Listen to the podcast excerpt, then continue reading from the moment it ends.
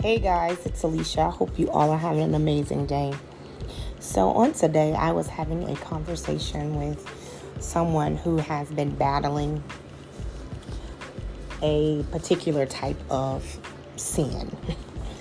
And they were telling me that they wanted help, they needed help. Um, and it's something where we've been down this road before where they, they've cried out, they need help, they want help. They get free, they go back you know, it's a, you know, the back and forth tug of war game. So I simply asked her today, are you sure you want to be free? And she was like, I need it.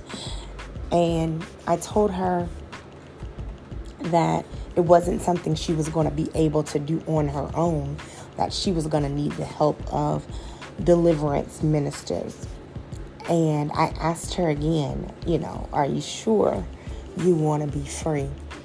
And because at the end of the day, deliverance is a choice. God doesn't force anything on us. He leads people to us to tell us what's right, what's wrong, what's good for us, what's bad for us. We can read in the Bible what God loves and what God hates. And those things come to tempt us. And we have to learn or not necessarily learn, but we have to make a decision and a conscious effort not to yield to temptation. So, I just want to encourage you if you're battling anything, if you're going through, you're struggling in an area in your life where you need deliverance, you desire deliverance, but it's hard, it's something you've tried before and you've always you've gone back.